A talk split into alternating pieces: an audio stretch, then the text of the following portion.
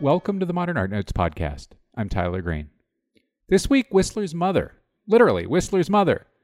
With Georgia Toziari, Daniel Sutherland is the co author of Whistler's Mother Portrait of an Extraordinary Life. The book, biography of Anna Whistler, explains both the austere woman represented in James Abbott McNeill Whistler's famed 1871 painting Arrangement in Gray and Black Number One, better known as Whistler's Mother, and Anna Whistler's involvement in her son's career. Anna Whistler lived a remarkable life that started in the slaveholding South, continued in the rapidly industrializing Northeast via her marriage to one of the most prominent railroad engineers of the time, and which took her and her family to St. Petersburg, Russia, Europe, and London, where she became her son's unofficial art world manager and agent. The book, Whistler's Mother, was just published by Yale University Press. Amazon offers it for $13. Yes, really, $13 in cloth. We'll have a link on manpodcast.com. Sutherland was previously a guest on the Man podcast in 2014 when he and I discussed Whistler, A Life for Art's Sake, his terrific biography of the artist. Yale University Press has just released it in paperback. Amazon has it for $15. On the second segment, Otobong Nkanga discusses her work on the occasion of a survey of her work at the Museum of Contemporary Art Chicago. But first, Daniel Sutherland, after the break.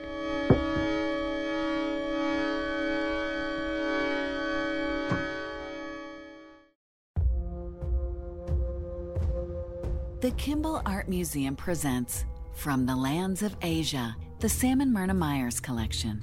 Discover exotic costumes and customs an ocean of treasured porcelain, transcendent Buddhist icons, and the magical allure of jade. Journey through the legendary lands of Asia on view at the Kimbell Art Museum through August 19th. Plan your visit at kimbellart.org.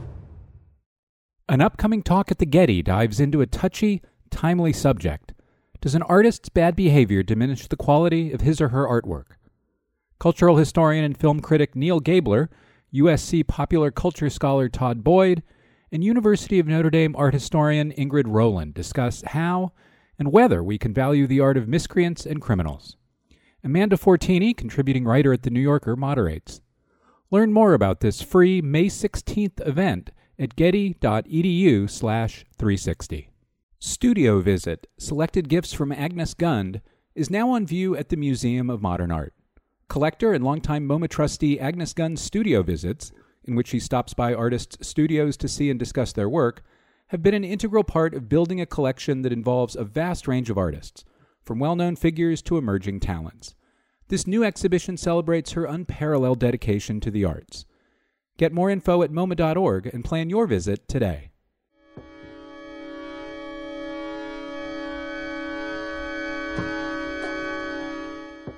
And we're back. Daniel Sutherland, welcome back to the Modern Art Notes podcast.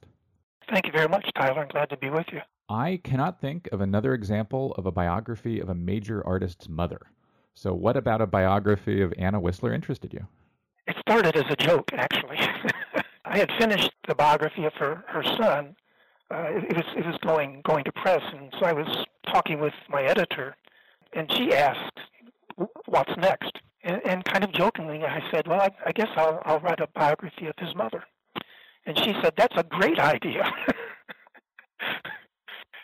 and so I, I, I don't want to say I was stuck with it. I, I really enjoyed doing it, but it, it, it wasn't exactly what I had had intended to do. But but she's just a fascinating woman too. I mean, I, I came to know her fairly well, obviously, in, in writing Jimmy's biography, and so I had I had a head start in sort of understanding what direction her biography would take. And I was also surprised that there had been only one other genuine biography of her, and that was written back in the 1930s with you know, very, very little in the way of documentation or, or what I would consider hard research. And because she is so well known, I mean, her face is one of the best known faces in, in the Western world, I suppose. I just thought she was she was worthy of a biography. Were you interested in writing about Anna Whistler? Her name is Anna. Because of her life and it being a certain kind of 19th century life, or because of her influence on her son? Well, well, both, and and I hope that both of those dimensions of her life life come through.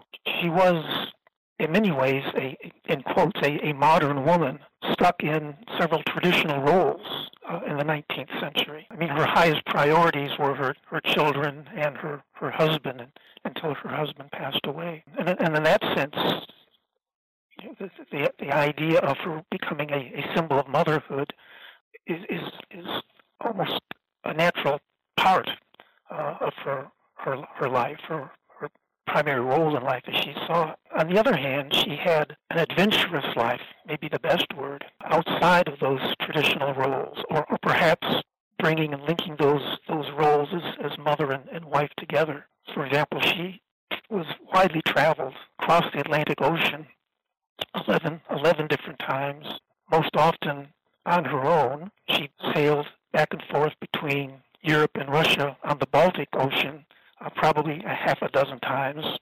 Uh, so she's not the sort of woman who uh, was simply going to, sit at home and, and, and lead a, a passive life. One of my favorite quotations by her, something she wrote in a letter, is when she said she would rather wear out than rust out. And so I think that that combination of understanding and and really caring about uh, how well she performed in those traditional roles uh, is complemented by that that uh, sort of unseen part of her life. Now, I, I think I nearly skipped the, the other part of your question, and that's what the portion that relates to her promotion of, of her son's career, Jimmy's career. That would fit into that, that, that second category of, of living outside of her, her traditional roles because she was a big promoter of his work. Uh, she would advise him uh, for example, when he started to um, get some recognition for his, his etchings, uh, she encouraged him to write, uh, compose a catalog of the etchings, and, and not just a catalog, but to, to number each one sequentially, which would make it easier for buyers to order uh, the etchings from him without having to, to describe the etching that they were uh, they were wanting to buy. She patched over some of his hard relations with patrons and dealers, most notably Frederick Leyland. So in, in a number of ways, she was there to, um, as she was when he was he was small, you might say, to, to catch him when he fell, uh, and to make sure that he, or at least try to make sure that he was uh, on the right path to success. Among the more interesting ways she advised him in his career, to me anyway, was that she is that you write about how she advised him to send a set of etchings to Charles Sumner, the progressive Massachusetts senator, in the hopes that that Sumner, who was an abolitionist, would find ways to to help her son. Of course, Anna Whistler herself was was a Southerner, and you mentioned that you mentioned those eleven Atlantic crossings she made. She lived probably about as broadly and widely geographically as almost any American of her era could you give us the, the, the kind of quick rundown of, of where she's born, how she gets to New England, and then how she she gets to Russia and England? it, it is an odyssey, isn't it? It is a lot of travel. uh, no, she was born in uh, in Wilmington, North Carolina, the, uh, the daughter of a physician and a small slaveholder. There were uh, certainly household servants, slaves, in, in, in the uh, McNeill, what was his name, the McNeill household. But when she was about nine or ten, for uncertain reasons, it's, not exactly clear why uh, the family moved to, to Brooklyn. I see not exactly clear. There, there are some uh, some uh, some connections. For example, her mother's sister and her grandmother uh, had had had moved north already. Were living in New York City, uh, they were there because of her, her uncle's uh, commercial interests, trying to establish commercial links between the Carolinas and and uh, New York, New York bankers, New York shippers, and so on. Uh, but for whatever reason, they, they wound up in, in Brooklyn, which is where she really uh, sort of spent her formative years from the age of about 10 into her, her, her middle teens. When her father died, the family moved back south, but not to not to Carolina, but to Baltimore and, and Georgetown, uh, and sort of hopped around in a number of places uh, in the in the South during her late teens, early twenties. Then she married married George Washington Whistler, one of the world's uh, certainly one of the nation's and even one of the world's best known railroad engineers. And then for that reason, they wound up in in Lowell, Massachusetts, where her first two sons were born, uh, James Whistler and and uh, William Whistler, uh, who, who grew to become a, a very prominent uh, physician. And they kicked around New England. Uh, they lived in Springfield, Massachusetts. They lived in Paterson, New Jersey, uh, until her husband, George Washington Whistler, uh, received an invitation from uh, Tsar Nicholas of, of Russia to go to Russia to build a railroad between St. Petersburg and, and Moscow. And, and, and asked because, uh, as I said, this, uh, uh, his, his world renown is, is perhaps the one of the few engineers who, who could accomplish such a, a daunting a daunting uh, task. And so they moved uh, to St. Petersburg. Uh, Jimmy Whistler would have been about the same age at that time uh, as Anna was when her family moved from Wilmington to, to Brooklyn. And then they spent uh, six or seven years in, in Russia, based in St. Petersburg, but with a lot of traveling back and forth between uh, St. Petersburg and, and, and England. Most often, those visits to England being a means to avoid outbreaks of uh, cholera uh, in St. Petersburg, which is in fact what uh, eventually killed Whistler's father.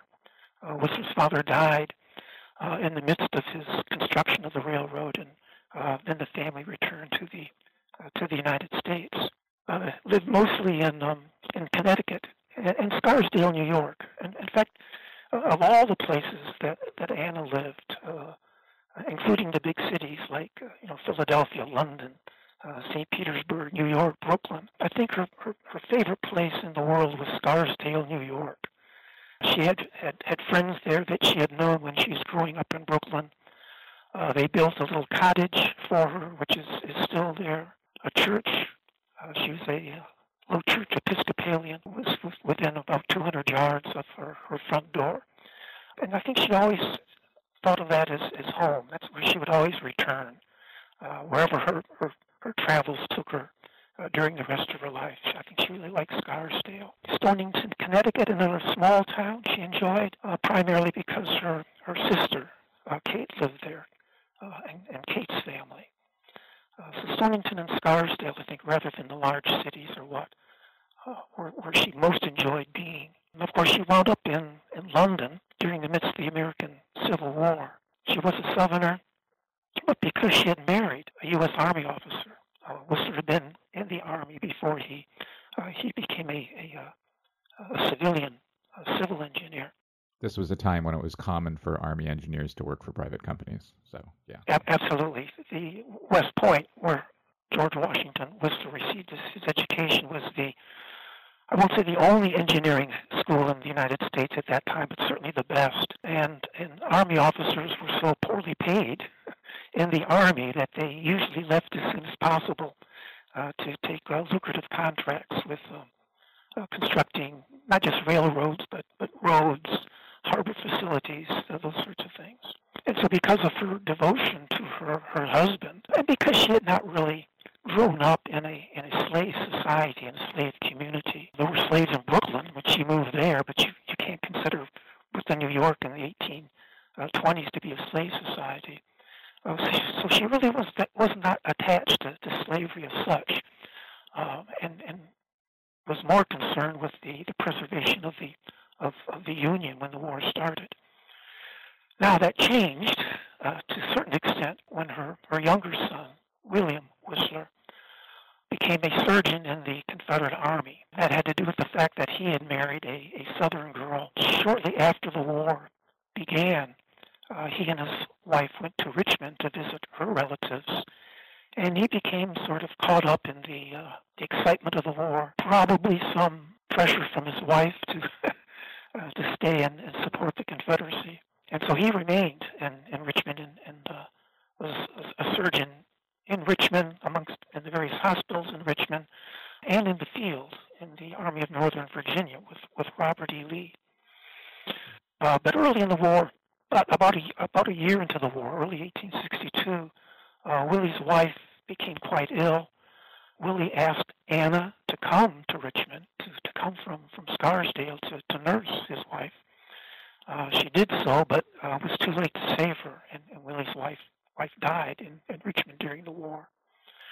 Anna then returned north, but by this time she was so, I don't know if confused is the right word, but, but certainly uh, unhappy with, with the, the, the way her, her, country was going, uh, her sense of divided loyalties between uh, her son, who was still in Richmond, and, and, and most of her friends who were, who were Northerners that I, I, she just wanted to escape it all, and, and so she went to to London to join Jimmy and her uh, her stepdaughter Deborah, uh, and and her many grandchildren. All of her grandchildren uh, came from uh, from uh, uh, Deborah's marriage to a uh, a London physician. And once there in December of 1863, uh, she spent the rest of her life then in in London until the very end because she grew quite ill in the uh, mid 1870s. Uh, her children thought it would be better for, to live on the uh, on the southern coast of England at, at Hastings and, and away from the uh, the fog and the difficulty she always had breathing in London. And so she actually then spent the re- remaining five or six years of her life in Hastings, uh, where she died and, and where she was then buried in addition to emphasizing Anna and the Whistler family's travels all over, you and your co-author really emphasize something that probably a lot of people intuit from looking at the famous painting Whistler's Mother, and that's Anna's intense Christian piety and the importance of a string of churches in her life. How did how did that piety and devotion to church impact her life, and does it impact her her son's life? insofar as her life, it, it's really defined who she was as a person. And, and this goes simply from the way she was she was reared. Her mother was devout, and you get a sense that you know there was there was rarely a Sunday where little Anna did not miss a, a church service, uh, and that she was simply inundated with hymnals and, and sermons and uh, tracts trying to keep her on the on the straight and narrow. Now, now this was not un, unusual in the 19th century. One of the ways in which religion was, or one of, yeah, one of the reasons that religion was important in the lives of, of most 19th century women was the, the role, uh, at least in the United States, that women were assumed to play as the core and heart of their families. It was assumed that, that women would be responsible for the, the rearing of their children. And you wanted all American children uh, to be born not only in a patriotic environment, but also in a, in a, a moral, religious environment.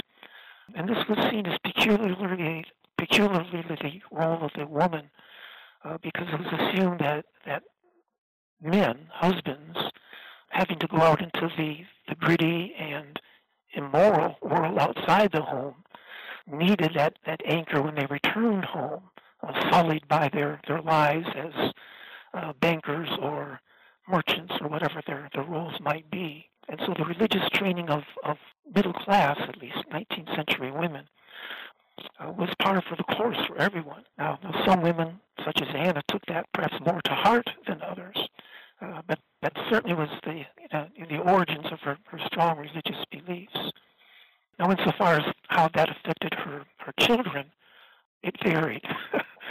her younger son, or at least her younger surviving son, uh, she had eight, eight children in all, five that, that she birthed, and she had three stepchildren. Only Jimmy and Willie of those five children uh, survived childhood.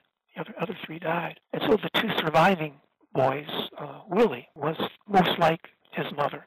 And, and, and she you know, attests to this over and over again in her, her diaries and in her letters that uh, Willie is the, the, the, most gentle of her boys. Uh, and she really had hopes of him perhaps becoming a, um, uh, a minister, a pastor, uh, rather than the, the phys- physician he did become. Jimmy, on the other hand, was a, a, a lost cause. Uh, he was he was always rambunctious. He was always challenging her authority. Uh, now, now he loved her dearly. Let, I don't want to underestimate that. Uh, he always, he, he almost never refers to her simply as mother, but it's always dear mother. Uh, so he really respected her, and yet he simply, I, I, I don't know if he was uh, given uh, too much religious training as as a child, and so rebelled against that, or as he grew up, he simply became a uh, a non-believer. You know, given the uh, bohemian artistic world in which he he lived in, where you have to assume that that piety was not as highly esteemed as it was in, in his, his younger years. Now, now that said, one of the things that benefited from his his religious upbringing uh, was that he was an absolute master of of the Bible. uh, and of biblical verses.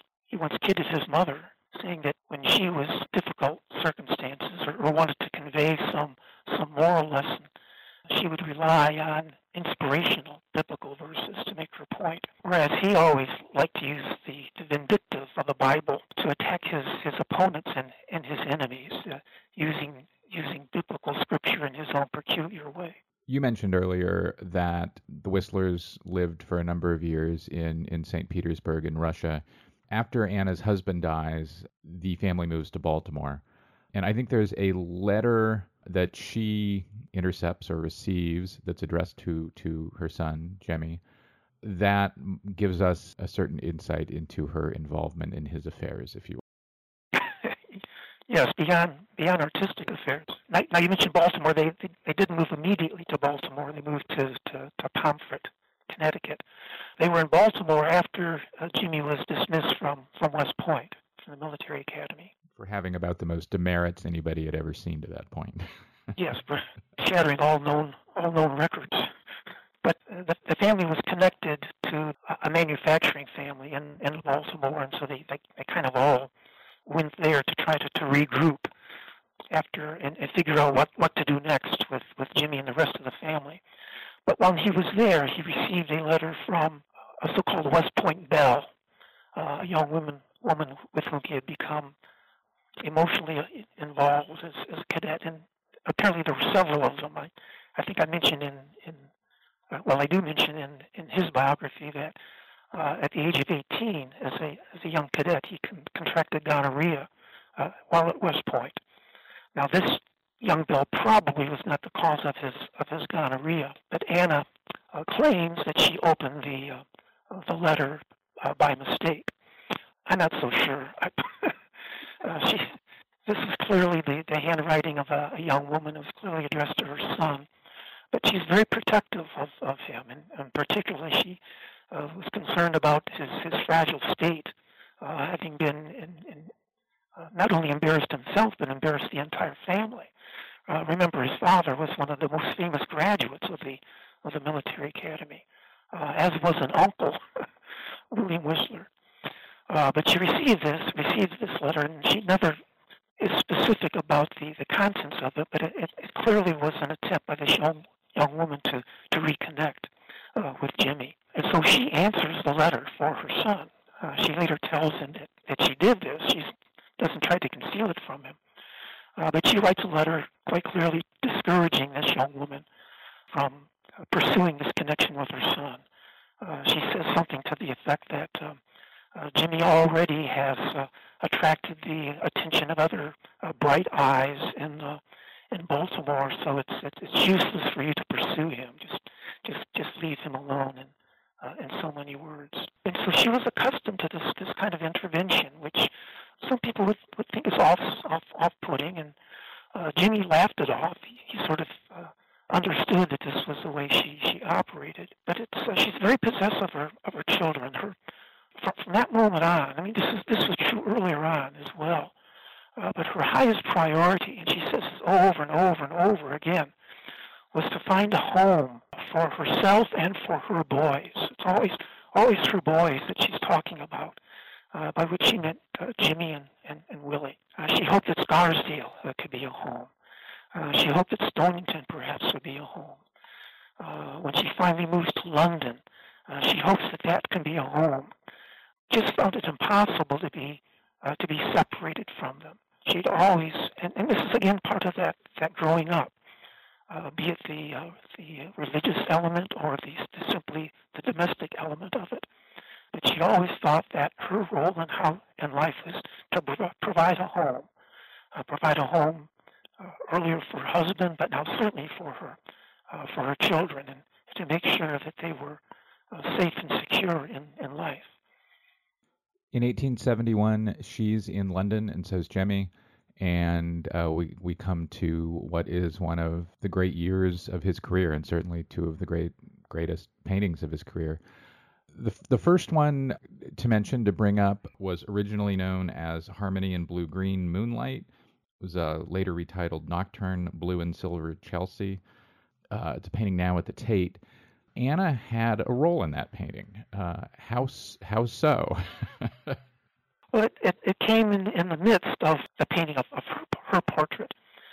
Whistler, you, you, you may recall, was notorious for imposing on his, his sitters and and requiring them to ha- have numerous sittings and, and, numerous long sittings, hours and hours at a time, and he, he simply to seemed to be uh, unfazed or, or unaware or, or, unconcerned with, with uh, how tired a person uh, can become by sitting or standing, certainly in, in, the same position for so long. But but he was more aware of this, obviously, with his with his mother. And so one day he, he could see that she was she was tired of, of holding holding that pose, and he said, "Okay, well let, us have a day out."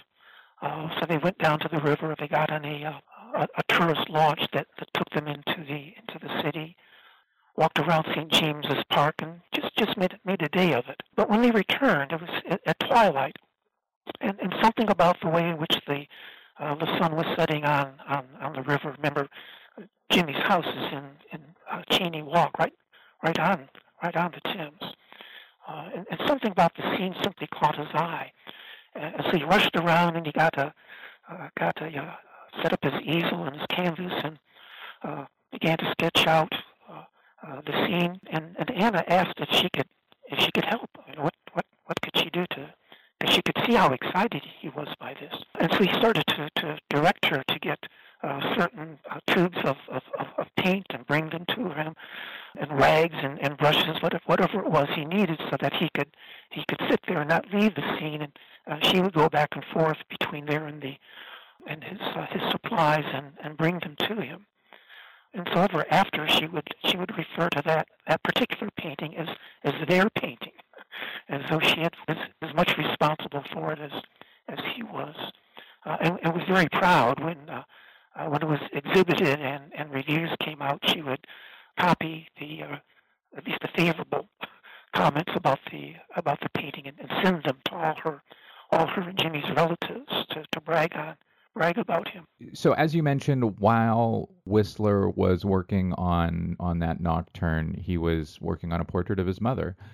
Was it a difficult painting? Was was the portrait of his mother a difficult painting for for Jimmy to to figure out, to get right, to get onto canvas in a way that he liked? Apparently, every painting Whistler made was a, a major a major project for him. He was, he was one of the things that defined his life was his per- perfection uh, he, he was a perfectionist, and not just in, in his paintings, but in his dealings with people. He's famous for all of the, uh, the, the many quarrels in which he entered into with his uh, his patrons and, and, and sometimes very close friends. But uh, all of those usually centered on some point of honor that he thought had been uh, infringed upon. So, so perfection in, in that way as well. But certainly in the case of his, his mother, he was very frustrated from time to time. And uh, we know that he wiped out entire sections and would start over. In, in very recent years, with all of the, the marvelous technology we have now to examine paintings with uh, infrared light and, and, so on, we can we can see beneath the the, the finished surface portions that he had uh, had begun and and, and painted over, uh, or shifted the position of the uh, of the stool, for example, on which her her feet are sitting. That uh, that is several inches closer to her than it than it was originally. Uh, so yes, and, and and whether or not he wanted this particular painting to be as, as perfect as, as possible, I think is is a possibility too. Uh, we know he took great great pride in this in this painting. It was something he uh, he said at the beginning he had always wanted to do. He had always wanted to immortalize his mother in, this way. So yes, I think he did take uh, particular pains and wanted this this particular painting to be uh, as as near perfect as as it could be.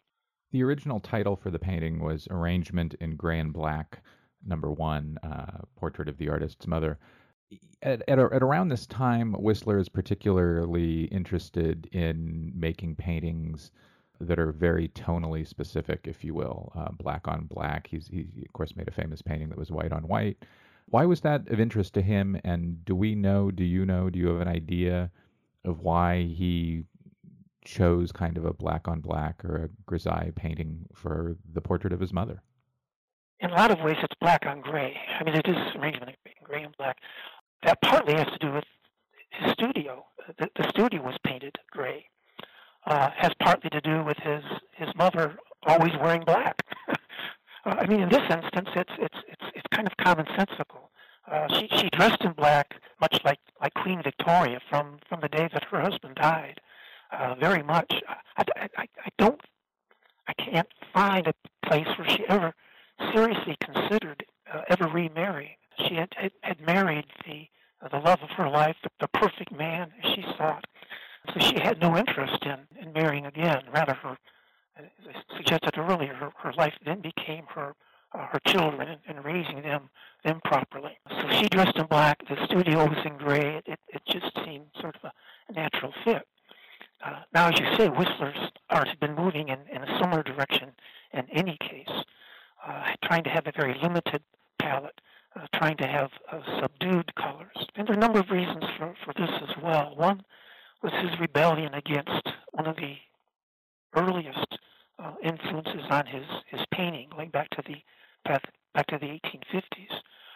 and, and that was Courbet, uh, and, and that whole school of, of, of, of realism and the use of, of uh, bright colors, multiple colors. As he became more and more uh, enthusiastic about, about etching, uh, and then at, at, about that same time about lithography, Whistler tended to see the world more in terms of drawing than in terms of painting. In some ways,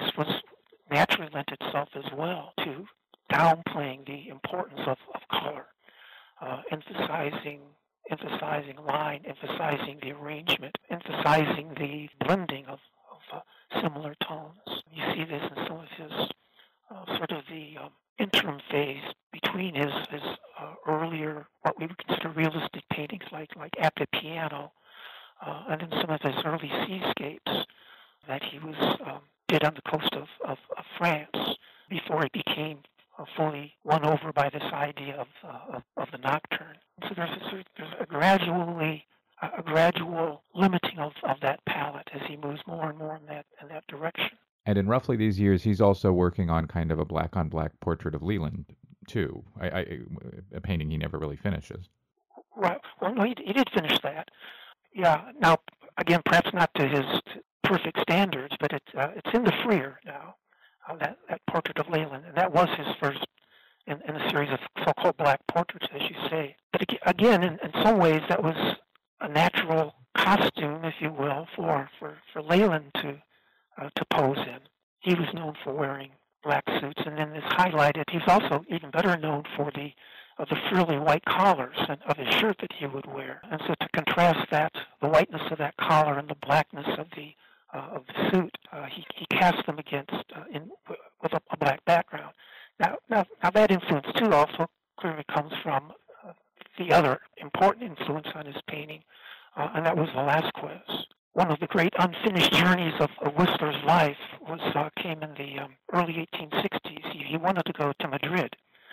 to Spain to, to see Velasquez paintings at, at first hand. Got about halfway there, and then for a number of reasons decided to uh, to go back. Uh, but he was certainly aware of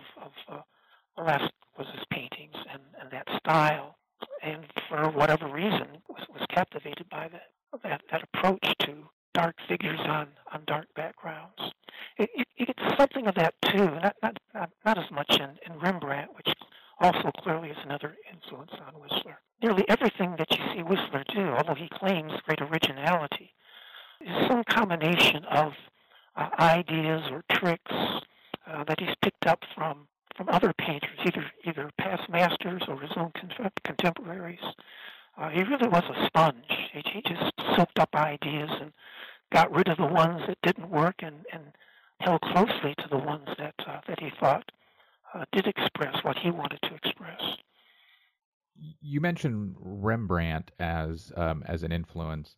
At about about two years after Whistler paints his mother, he makes another arrangement in Grey and Black, arrangement in Grey and Black number two. It's a painting of Thomas Carlyle, the Scottish Enlightenment philosopher.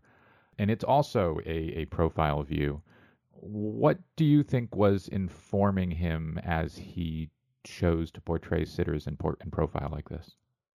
Well, that was nothing new. If you look at, his very earliest etchings, that he did on a, on a trip through, through Germany in the 1850s when he was still a, a student in Paris. Many of the, the, the sitters in, in those etchings are in profiles, particularly the, the women. Uh, also in archways, uh, he's very fond of using archways uh, in, in his etchings, especially uh, showing a, uh, a, strong Dutch influence on his, his etchings and his um, on his paintings.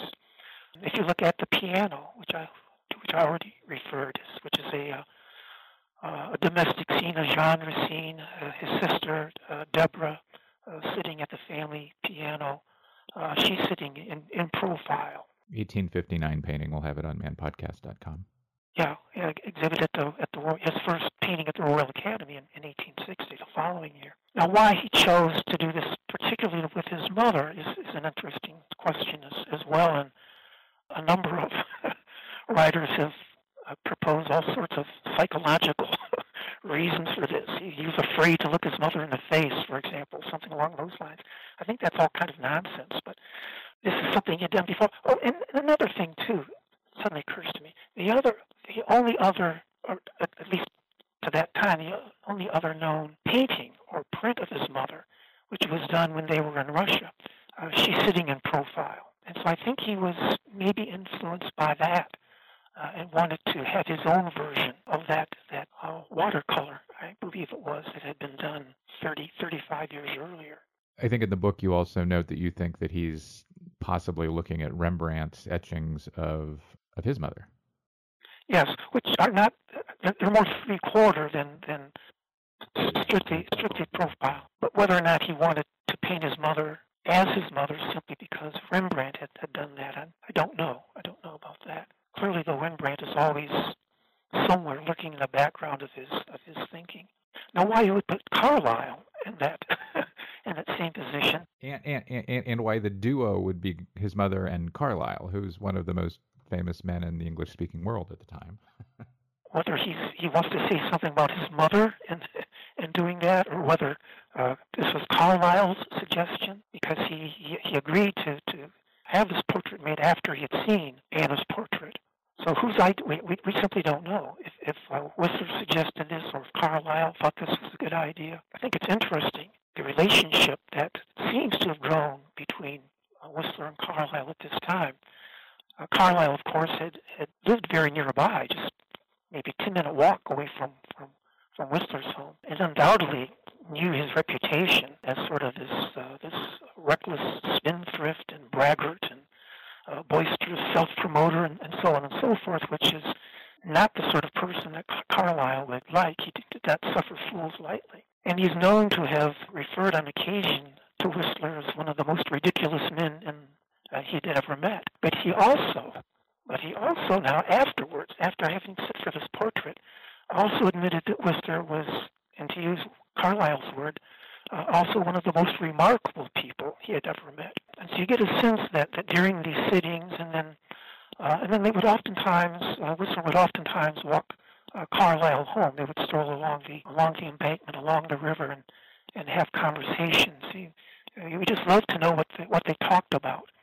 Uh, but, but quite clearly, Carlyle came to understand that Whistler, Whistler was not uh, a fool himself. That Whistler uh, thought deeply and was conversant on, on a whole range of, of, of issues. Whistler was uh, tremendously well read. And so you get a sense that there, there's, there's grudging admiration, uh, even that Carlyle seems to develop with Whistler. The other thing, too, thinking of Carlyle, of course, met, met Anna in the, in the house when he was going for his, his sittings in Whistler's studio. And I think that, again, suggesting how, how insightful Carlyle could be, uh, I think his his description of of Anna uh, is is one of the best ones I've uh, I've, I've come across insofar as a succinct distillation of, of her character when he referred to her as being shy, authoritative.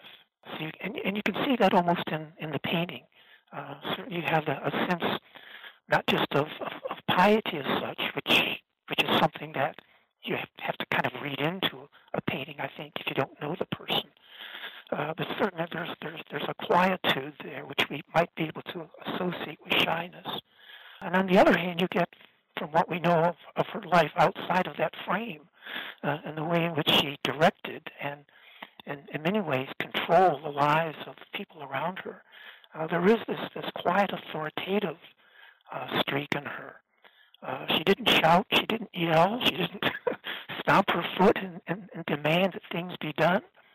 Uh, but she did speak and she did act with an authority that people found it impossible to to ignore or, or to, to, to, to defy. You know, for all the similarities between Whistler's portrait of his mother and his portrait of Carlyle, from the pose to where they are positioned in the canvas to how they hold their hands to where they're looking, their gaze not to use an overly academic term, but but their gaze is startlingly different. I mean, she she she she is she is staring down iron, whereas Carlyle, who is looking in the same direction, of course, appears more to be kind of thinking inwardly. I mean, maybe that's because of what you know. Maybe I'm reading that in because of what we know about Carlyle, of course. But I think there is a real difference in how they're looking in the direction they're looking.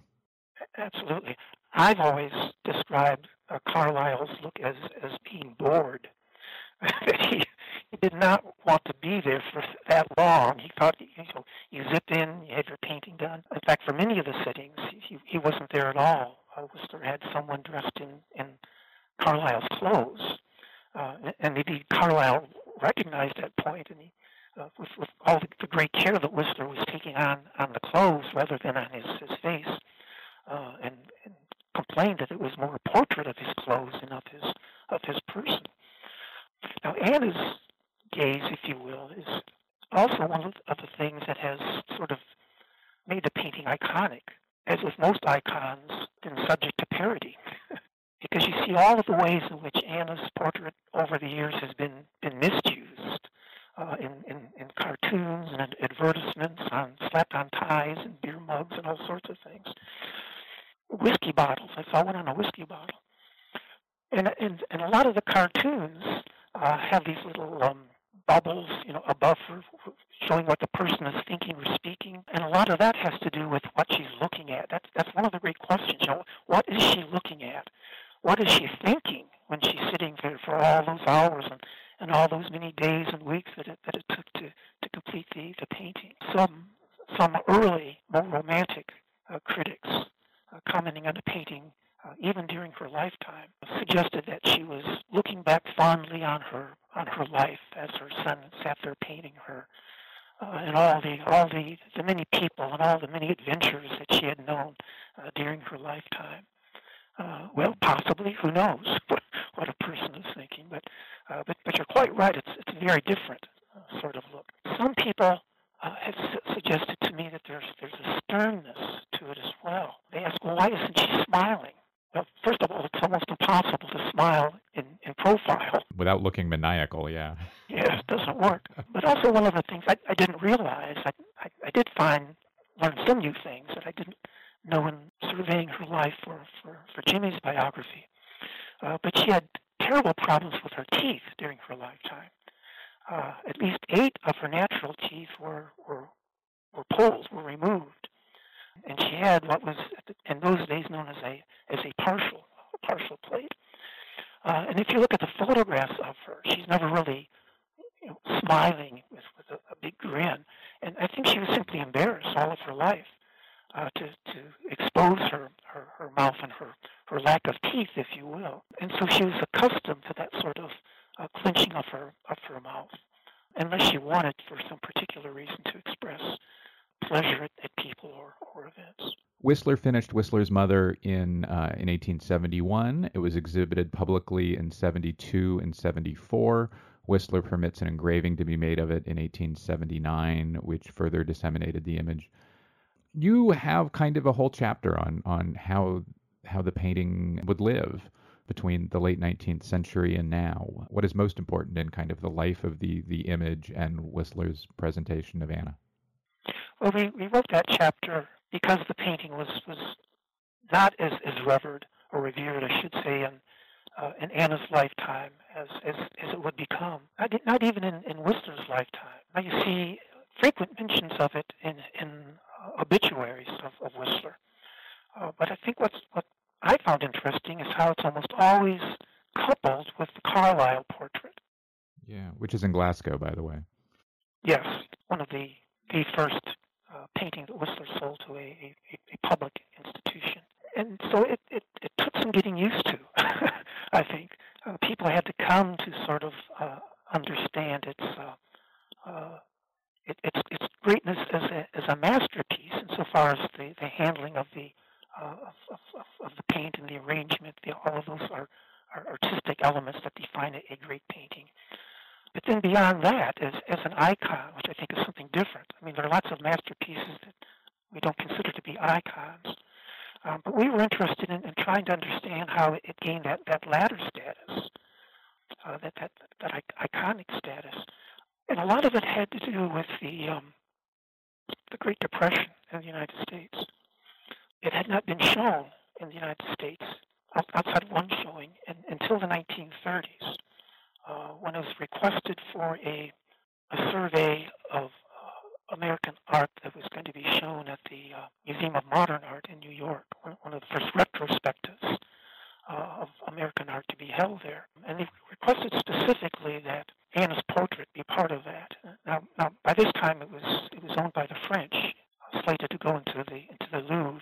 Eventually went to the Museum d'Orsay, and I, and I think it was that that showing of the of Anna's portrait in America, which was shown not only in New York, but uh, it, it toured the country. Once the great crowds began to go to see it in in New York, uh, art galleries from uh, from New York to, to California were uh, requested that it be loaned out to them as long as long as it was in the country.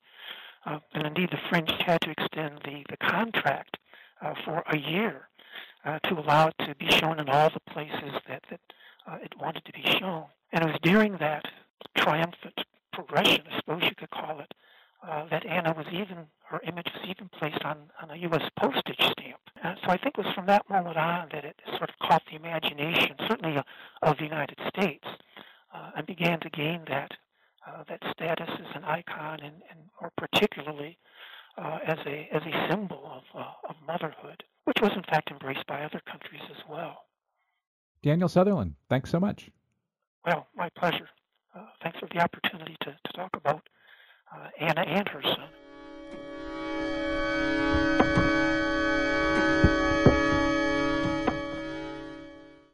The Guggenheim Museum in New York presents One Hand Clapping an exhibition exploring our changing relationship with the future.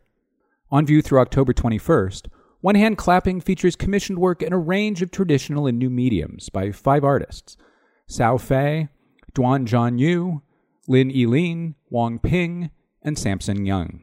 From paintings to mixed media installations to a virtual reality experience featuring the likeness of basketball star Jeremy Lin, these works challenge visions of a global, homogenous, and technocratic future.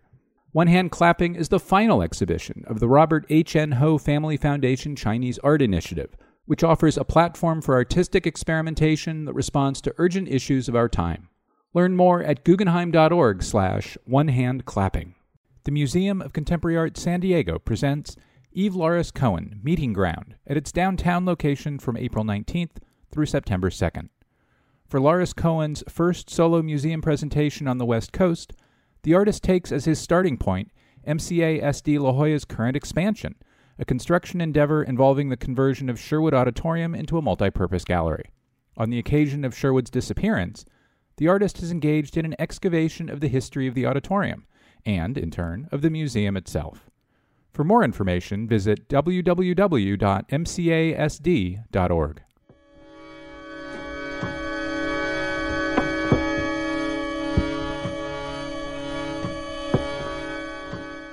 Next up, Otobong Nkanga discusses her work on the occasion of Otobong Nkanga to Dig a Hole That Collapses Again at the Museum of Contemporary Art, Chicago. The exhibition, a survey of her work which continues through September 2nd, was curated by Omar Kholeif. Nkanga, who was born in Nigeria and who lives and works in Antwerp, Belgium, makes paintings, drawings, tapestry, installations, and gives performances that explore the history and impact of colonialism, especially in Africa. Much of her work addresses the way such histories have impacted the land and the viewer's likely connections with that past. Nkanga has performed at, or her work has been exhibited at, the Tate Modern, the Stedelijk Museum Arnhem, the Moderna Museet, the Centre Pompidou, and Documenta 14 in Kassel, Germany. The MCA Chicago exhibition catalog was published by Delmonico Prestel. Amazon offers it for $25. We'll have a link on manpodcast.com. Otobong Nkanga, welcome to the Modern Art Notes podcast. Hello, thank you. Thank you. It's really a pleasure to be here and to have this discussion with you. At the core of, of your work, and, and for really about 20 years, has been a certain insistence that individuals have a relationship, should have a relationship with the land, be it the land that they're from or the land that produced things that are around them, food, minerals, what have you. How did you come to decide that was going to be the fundamental principle of, of your work? Because certainly once you identified it, you you spent a lot of years within it. I think it's not a question of decision. I think it's just a question of being in it and moving from a place, you know, moving from Nigeria, going to living in Paris, and then living in Amsterdam, and then now living in Antwerp, and also traveling to different parts of the world.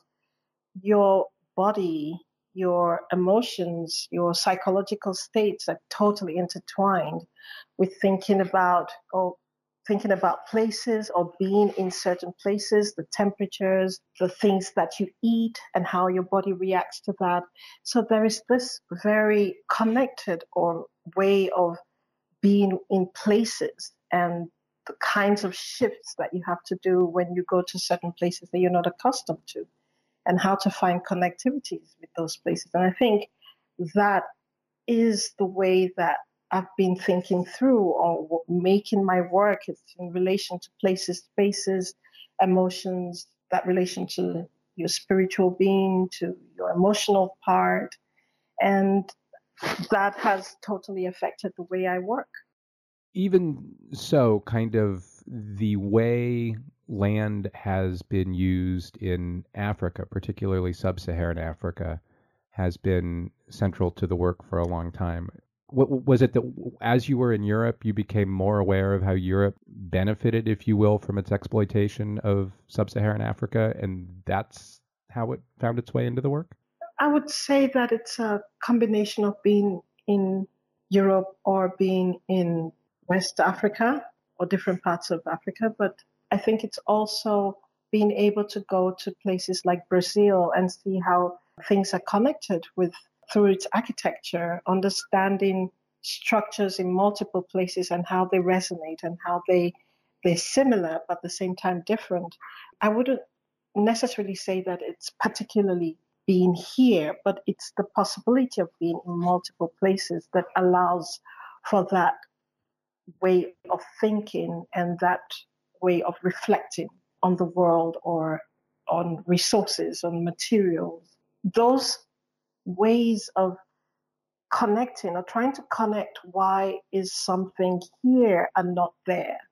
What happened that this technology allows for this place to exist the way it does are the ways that I started thinking through the work and also looking at places in relation to a certain kind of decay or a certain kind of prosperity of that land uh, was to understand how things moved from one place to another to make it possible.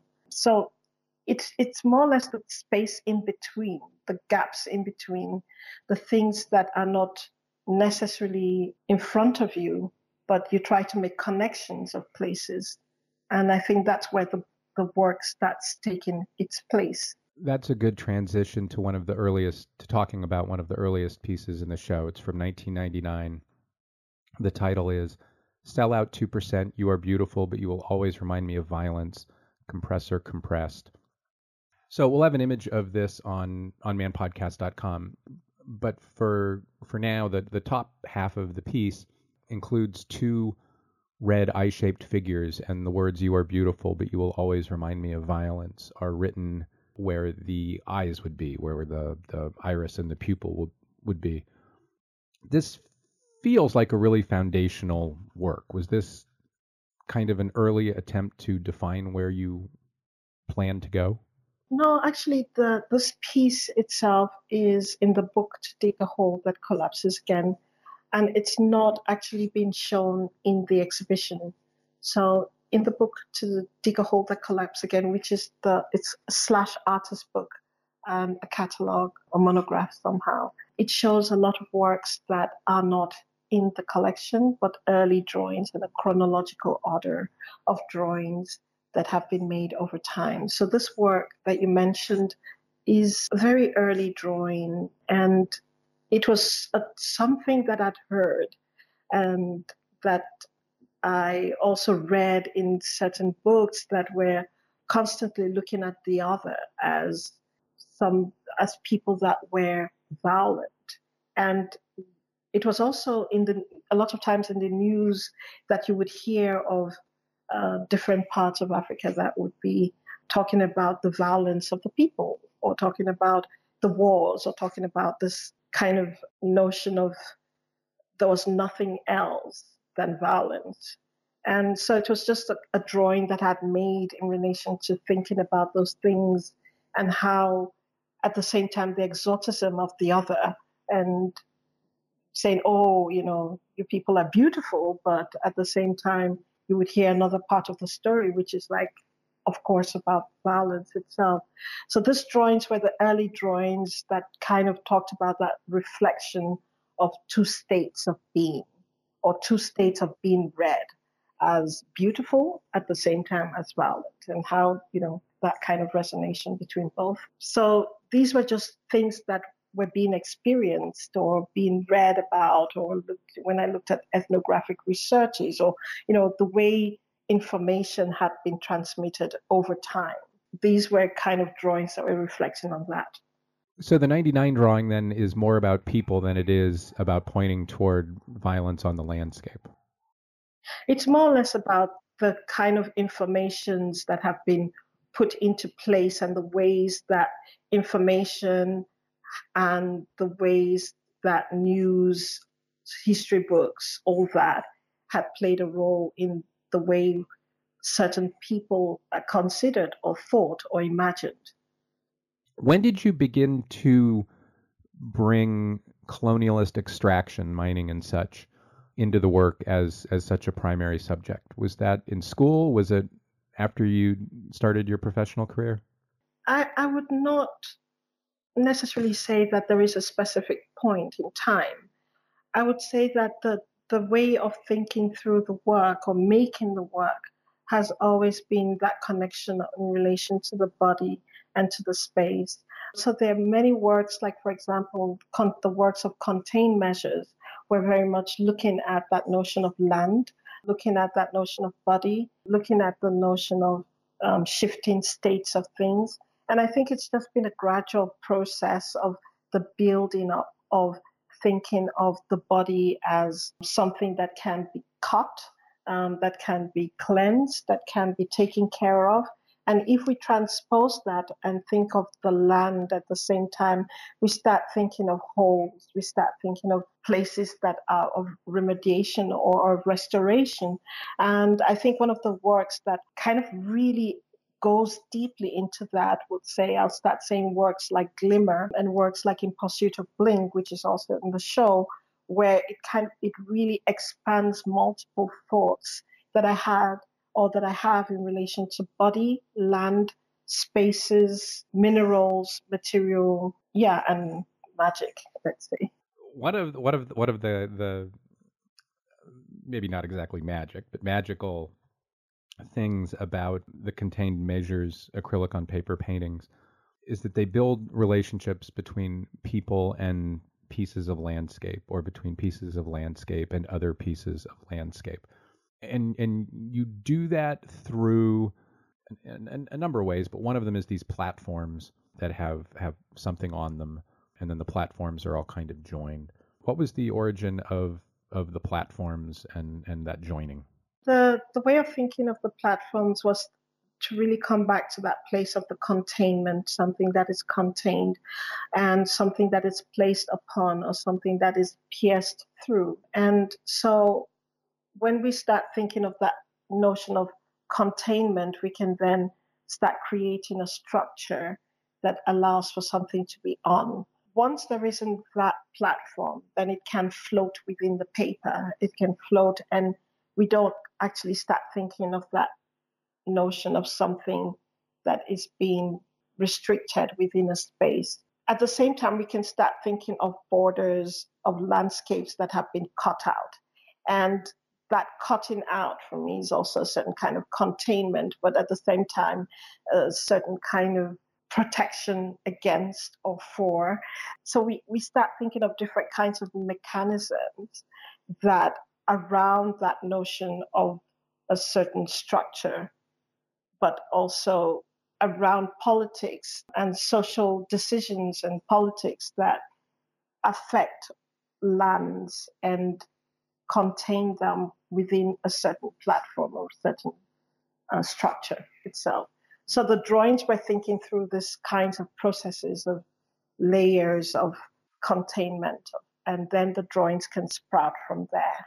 You mentioned the piercing of elements in, in your paintings. In contained measures, there are these kind of brown tree branch like structures. But this idea or this painterly move of piercing runs through your work for, for years and years thereafter, whether it's rope, blue triangular lines.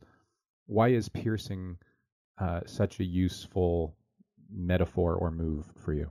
The, the, the idea of piercing is, I think, the way earlier works that I, I started working on with the needle and thinking of it as a double something that has a, a certain kind of duality in which you, as you're piercing through, you're destroying, and at the same time, as you pull it through, you're sewing and bringing it together.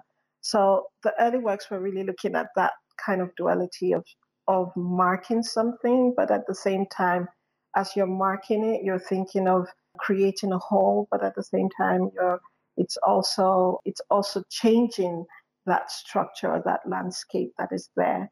The piercing has many ways of thinking, but most times I would like people to reflect on that act of actually piercing something and what it means in relation to drilling, in relation to everything around it. When you pierce, there's a, a, kind of fracturing that takes place. So we can think of fracking, we can think of multiple kinds of acts that are taking place within the landscape itself. And so the work should allow for that place of reflection of that point where the, the, the point of a needle or pin actually hits onto another thing and what is the space in between and what does it do um, what is the gesture that happens what is the effect or the effects of that act within that space you know one of the other moves that has been in your work for a number of years that I wanted to ask about was the way you use a form that seems to reference human limbs, say a forearm and an upper arm, across a piece. Why is that a form and a repeated form that you find useful? The, the, the, the way of thinking, I think it's the way the brain is thinking while working. When I do a lot of the drawings. I, I'm more very much interested in the act and the performativity of the body or what it's meant to do. And so, if we think of a lot of classical paintings and everything, we, we, would, we would imagine that the face, everything, the environment, the, the landscape, all that becomes part of the narrative. But the way I'm thinking is I'm thinking more in a performative sense, in which if I'm interested in thinking through a hand that is going to swipe a surface, then why do I bother with the head, with the neck? Because um, my main focus is the act of swiping. So, and since I work a lot with performance and my way of thinking is very much connected to the performative gestures of the body, the way of drawing will then focus more on that gesture. And so you focus directly on the act of what that person is doing and not if the person is happy, sad, or if the face is melancholic or whatever. But it goes directly to the point and to the gestures I'm thinking and the actions that are taking place. And so the drawing is really working from that perspective. And there is no other decorum around it. Everything that is meant to be there is meant to be there. The landscape or the palettes or or the, the just the hands or the legs or the pulling is part of the way of thinking of the thinking process of the drawing and that's why these happen so it's very much reduced to what it's meant to be or my thinking process while making it. You mentioned performance, and one of the things about your work that interests me is how many different media you use to conduct the explorations about which we're talking and the relationships about which we're talking. So you've made painting and drawing and installation and tapestry and performance. There's a piece in the MCA Chicago show that uses scent and uh, in, in a way that connects scent to place. Are you at the point where you find any single or two media most effective, or is it the plurality of media that creates the effect you're after? I think it's mainly as a thinking process, and uh, while making and experimenting, I fall on things that make sense, that come together. So if I'm trying to make a work that is, or I'm trying to, I'm experimenting on something, the failures or the the surprises kind of enter into the work also. I wouldn't say that I'm I'm totally connected to one medium, but one of the main mediums that I would say the core of the starting process of thinking would be drawing. And from drawing, it explodes into wherever it wants to go and how it should go. Another part, another form is through thinking of language and, and then working with poetry, because I feel that poetry allows you to be very fluid and you can break the words and play with them and you don't have to worry about full stops, punctuations. You can make mistakes in language with poetry. You can really, mm, it's very malleable. And so these are the two places that kind of start opening up, and then the work can take place or take form with the kinds of imagination and the kinds of technologies that are also there. So I'm open to multiple ways of working and with working with different mediums as far as they make sense when they collapse into each other and when they're put next to each other, that they're making, they're having a conversation within, they're having an opening and they're interconnecting and they're relating the multiple layers of my thoughts and experiments. And that's the way I think through the work.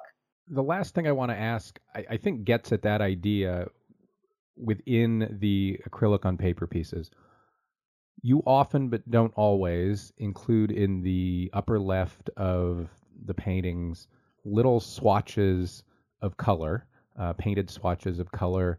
And it's kind of like an index of the color that goes into making the image of the painting. I read that as you're reminding us where the thing comes from and encouraging us always to think about where something comes from. But how do you think of it? Why did why did why did you begin doing that, and why do you still do it? It started, I think, more or less as a mistake. when I think the color I was using kind of dropped at the side. and then I, I used I started using my brush and it was a big blob and then I kind of started using that paint that was on the paper to start drawing and then I, I then for the next color that I wanted to use instead of using that surface as a palette. Um, so it came from a place of a mistake. And then gradually, I think it started making sense in relation to thinking about the work. And another thing was that it made sense to understand what the color was doing on that paper. Because once I mixed color in a bowl and then I put it on the paper, the color is not the same. So it allows me to be a bit more precise about the tonal, the tone that I want on that paper because it's directly already on it before going into the drawing itself. But at the same time, in some of the drawings, you would actually be like one of the drawings in social consequences, it was in filtered memories. No, it was social consequences one. One of the titles of the palettes that I used was called segregation. And the work was really looking at the ways in which the, the, the separation of bodies, places, the idea of protection and also of barring.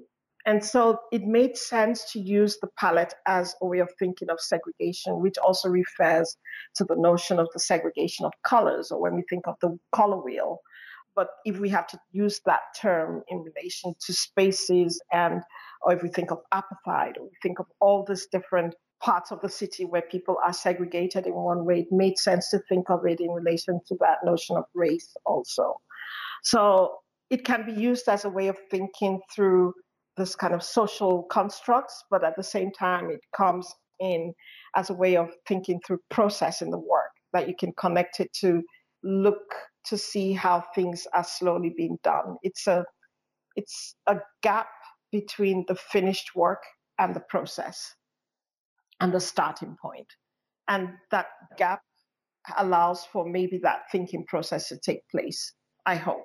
Yeah, it's a really versatile way of closing a circle, if you will, or, or, or encouraging the viewer to close the circle. Otobong Nkanga, thanks so much. No, thank you so much for the invitation, and it was really great talking to you. That's all for this week's show. The Modern Art Notes podcast is edited by Wilson Butterworth. Special thanks to Steve Roden, who created the sound for the program. The Modern Art Notes podcast is released under a Creative Commons license. Please visit Modern Art Notes for more information. Thanks for listening.